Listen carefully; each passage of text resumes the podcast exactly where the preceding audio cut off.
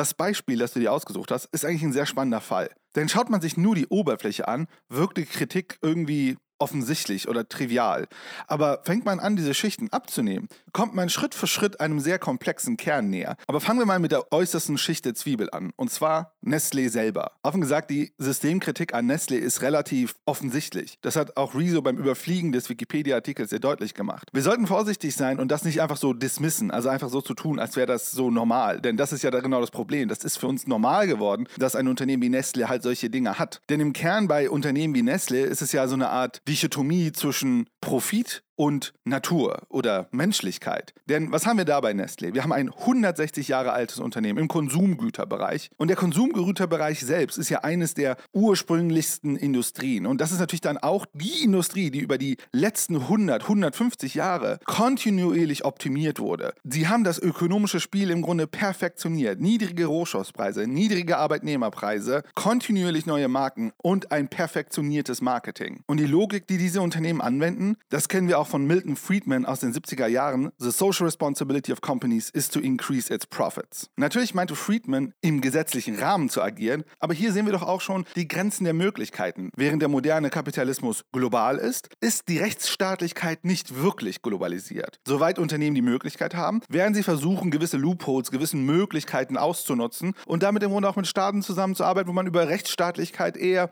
differenziert debattieren würde. Aber wie gesagt, die Kritik an Nestle ist relativ klar aus meiner Sicht. Denn was haben wir denn hier? Einen alten Megakonzern mit über 270.000 Mitarbeitern. Auf der anderen Seite haben wir ein Unternehmen wie Ankerkraut mit 100 oder so Mitarbeitenden. Aber was wir bei Ankerkraut uns ganz spannend anschauen können, ist, wie sie moderne Managementmethoden nutzen, um eine Brand zu etablieren. Und hier finde ich die Kritik schon ein wenig spannender. Hier lohnt sich nämlich ein Blick in das Buch The New Spirit of Capitalism von Luke Boltanski und Yves Cipello. In ihrem 1999 erschienenen Buch machen die beiden deutlich, dass sich die Struktur des Kapitalismus geändert hat. Im Kern geht es darum, dass die Kritik des kapitalistischen Systems und damit auch die Kritik an den Unternehmen von den Systemteilnehmern, also von den Unternehmen selbst, genommen wird und umgewandelt wird zu ihrem Wettbewerbsvorteil. Also konkret, ein Unternehmen wie Ankerkraut, das im Konsumgütermarkt unterwegs ist, kann ja nur wettbewerbsfähig sein, wenn es seine Rohstoffpreise niedrig hält. Das ist halt der Name of the Game. In einem fast-moving Consumer Goods Industrie kann man nur in gewissen Preiskategorien arbeiten. Klar sind Konsumenten bereit für eine Marke ein kleines Premium zu bezahlen, aber die Zahlungsbereitschaft ist dort relativ limitiert. Also wenn jetzt ein neues Unternehmen kommt in einem komplett gesättigten Markt, können sie ja nicht über Preis in den Wettbewerb einsteigen. Und sie wissen ganz genau, dass heute sowohl Mitarbeitende als auch Kunden das Gefühl haben wollen, bei einem Unternehmen zu arbeiten oder Produkte einzukaufen, dass das, was es tut, gut ist für die Welt oder zumindest nicht schlimm ist für die Welt. Also die Kritik, dass Unternehmen böse, profitfokussierte Maschinen sind, wird umgewandelt in ein positives Narrativ, auch wenn es nicht wirklich was am System ändert. Also wenn Ankerkraut sich hinstellt und sagt, sie sind eine tolle Brand oder die haben einen tollen Zweck und so weiter, also heißt es trotzdem nicht, dass Bauern in der dritten Welt an der Wertschöpfung, die sie erzeugen, wirklich partizipieren. Und Mitarbeiter in Deutschland sind auch halt nur Angestellte, die ihren Job machen sollen. Aber jetzt halt mit mehr Freude und einem Growth-Mindset, denn das Unternehmen ist ja cool. Grob gesagt, mit jedem Widerstand, egal ob der intern oder extern ist, also durch die Mitarbeitenden initiiert wird oder aus dem Markt kommt, also von den Konsumenten oder in dem Fall auch auch zum großen Teil über Geschäftspartner. Das System wird dadurch jedes Mal resilienter. Der Soziologieprofessor Vivek Shiba erklärt das in seinem gerade veröffentlichten Buch The Class Matrix sehr spannend. Der Kapitalismus ist sehr stark darin, seine inneren Spannungsverhältnisse aufzulösen und in managebare Lösungen zu transformieren. Und zwar schneller als die Mitarbeitenden und teilweise auch die Kunden sich kollektiv organisieren können, um auch nachhaltige Wirkung zu zeigen. Also es gibt eine Art Machtasymmetrie. Unternehmen bzw. Kapitaleigentümer können schneller agieren und adaptieren das System, bevor die Konflikte und die Spannungsverhältnisse innerhalb innerhalb des Systems das System zum Kippen bringen. Ich möchte aber auch sagen, dass das nicht immer der Fall sein muss. Es kann auch Unternehmen geben, die eine Art postkapitalistische Idee bzw. Zweck verfolgen, auch wenn sie profitorientiert sind. Aber in der heutigen Welt ist es sehr schwer, das herauszufinden, ob sie das tun oder nicht. Also wie ist es denn konkret bei Ankerkraut? Hier können wir vielleicht ein wenig mit Adorno denken. Sein bekanntestes Werk war die Dialektik der Aufklärung, gemeinsam mit Horkheimer. Aber was für uns jetzt spannend ist, ist der Untertitel des Buches. Philosophische Fragmente. Diesen Titel haben sie gewählt, gewählt, weil sie darauf aufmerksam machen wollten, dass wenn wir uns nur dem Ganzen fokussieren, anstatt der Teile, wir Gefahr laufen, geblendet zu werden von Fantasien oder auch Ideologien. Was heißt das genau? Ein Unternehmen wie Ankerkraut kommuniziert seinen Purpose, seine Mission, seine Werte und zeigt uns seine tollen Produkte, die alle besondere Geschichten haben. Also sie erzeugen eine Schauseite der Organisation, die eine ganzes, geschlossene Geschichte über dieses Unternehmen erzählt. Was sie damit eigentlich machen, ist, dass sie eine Art Purpose und Corporate Fetisch aufbauen. Wir projizieren Fantasien in das Unternehmen rein und das verblendet und verzerrt den Blick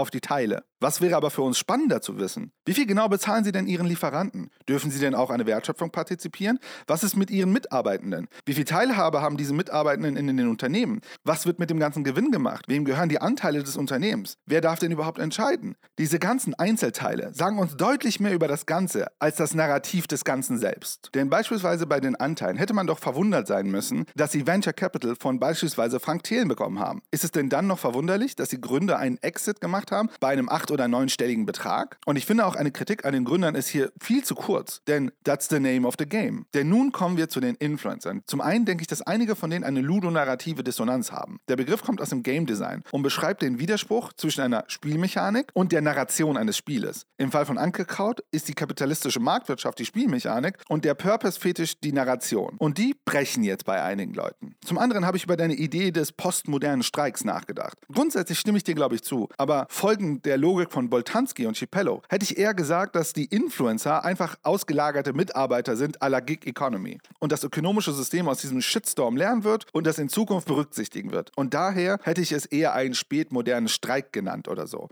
Denn eine Sache muss man sich auch bedenken. Denn die Gründer, die werden ja auch wahrscheinlich sowas haben wie eine Earnout-Klausel. Und wenn dieser Shitstorm jetzt natürlich sich negativ wirkt auf ihren Earnout, wird das Gesamtsystem aus dieser Konsequenz lernen und in Zukunft mit sowas anders umgehen. Aber zurück zu den Influencern mit der ludonarrativen Dissonanz. Ich glaube, dass in der Vergangenheit einige dieser Influencer im Sinne einer Interpassivität ihr schlechtes Gewissen bezüglich des ökonomischen Systems einfach ausgelagert haben auf Unternehmen, wo sie unbedingt dem tollen Narrativ glauben wollten und somit sich ein imaginäres Selbst erschaffen wollten, das gute Geschäfte macht. Und diese Leute waren einfach geschockt, als ihnen dieses imaginäre Selbst überraschend und gewaltsam genommen wurde durch die sehr schlechte Kommunikation von Ankerkraut. Ich glaube, die Art, wie Ankerkraut kommuniziert hat, ist sehr interessant zu analysieren. Denn was wäre denn die Alternative? Sie langsam in ihr neues imaginäres Ich einführen, wahrscheinlich so eine Roadshow machen und sie versuchen in ihm, ihrem imaginären Ich zu erhalten. Einige werden vielleicht trotzdem austreten, aber der Schock wäre nicht so gewaltsam gewesen. Man wäre eher leicht übergegangen, hätte vielleicht Teile seines imaginären Ich adaptiert und wäre noch relativ zufrieden gewesen. Ein wenig Shitstorm wäre wahrscheinlich passiert, aber nicht in dem Ausmaß, den wir gesehen haben. Denn ich nehme an, dass nach den ersten wirklich schockierten Influencern einfach eine Welle losgetreten wurde, weil es dann die soziale Erwartungshaltung war, keine Geschäfte mehr mit Ankerkraut zu machen. Ich meine, die meisten dieser Influencer sind Twitch-Streamer. Twitch gehört Amazon. Wir alle wissen, wie Amazon mit vielen seiner Mitarbeitenden umgeht. Aber ich möchte jetzt nicht zynisch oder moralisierend werden. Denn ich möchte noch kurz die Frage aufmachen und versuchen, einen Rahmen zu spannen, warum diese ganze Protestaktion wahrscheinlich am Ende nichts bringt. Denn wie schon zu Beginn gesagt, Nestlé ist wirklich krass, was seine Skandale angeht. Aber der Aktienkurs hat sich um 450 Prozent in den letzten 18 Jahren erhöht. In diesem Zeitraum waren ein paar schon sehr krasse Skandale dabei. Allein in den letzten fünf Jahren hat sich der Aktienkurs Aktienkurs verdoppelt. Das Unternehmen ist von einem Marktwert von 95 Milliarden vor 20 Jahren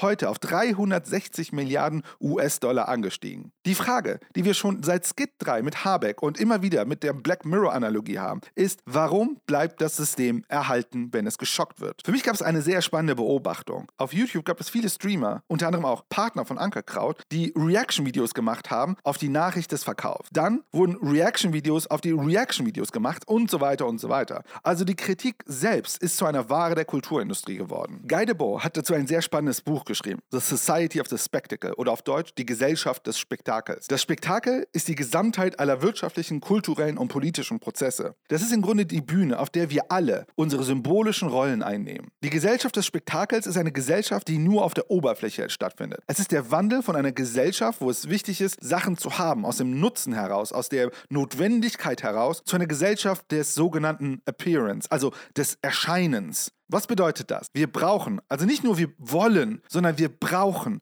immer wieder neue Sachen, um gegenüber anderen besser zu erscheinen. Und die größte Form des Erscheinens findet über Narration von Sachen, Dingen in den Medien statt. Aber auch hier geht es nur um die Geschichten, den Fetisch in den Sachen, nicht wirklich über die Sachen selbst. Kritik in der Gesellschaft des Spektakels hat eine sehr spannende Operation, wo in anderen totalitären Gesellschaften öffentliche Kritik oder neue Ideen mit Gewalt oder Zensur unterdrückt werden und damit eigentlich in ihrer puren Form erhalten bleiben, schafft es die Gesellschaft des Spektakels, die Energie und Ästhetik der Kritik aufzunehmen, sie aber ihrer Substanz, ihres radikalen Potenzials zu entziehen und die Energie umzuleiten und uns diese Idee in der gleichen Form als Spektakel zu präsentieren, das als Ware konsumiert werden kann. Vielleicht erinnerst du dich noch an den Protagonisten in Black Mirror mit der Scherbe an der Kehle. Da wir immer in der Logik des Systems agieren, wird jede Kritik in eine Art kanalisiert, um damit konstruktiv an Lösungen zu arbeiten und damit das System kontinuierlich anzupassen, ohne die unterliegenden Machtstrukturen zu verändern. Beziehungsweise werden neue Formen der Unterdrückung erschaffen. Denn daraus ergibt sich natürlich wieder neue Kritik, die wieder umgewandelt wird, konsumiert wird und so weiter und so weiter. Durch diesen Kreislauf entsteht noch ein anderer Effekt. Wir können uns ärgern, aber dieser Ärger wird am Ende immer kanalisiert und hiermit sind wir auch wieder bei der Interpassivität. Das Spektakel sorgt nämlich dafür, dass wir immer Beobachter bleiben und keine Akteure. Die Spannungen und Konflikte im System werden immer schnell gelöst, weil andere eine Lösung gefunden haben. Und so können wir einfach in unserer Normalität weiterleben. Und beim nächsten Supermarktbesuch die Maggi-Flasche kaufen. Ja, die ist vielleicht von Nestle, aber ich meine, die kann man doch immer noch kaufen. Und andere kaufen die ja auch. Und die erinnert mich doch immer an die Sonntagssuppe bei Oma. Und zudem ist sie auch noch im Angebot.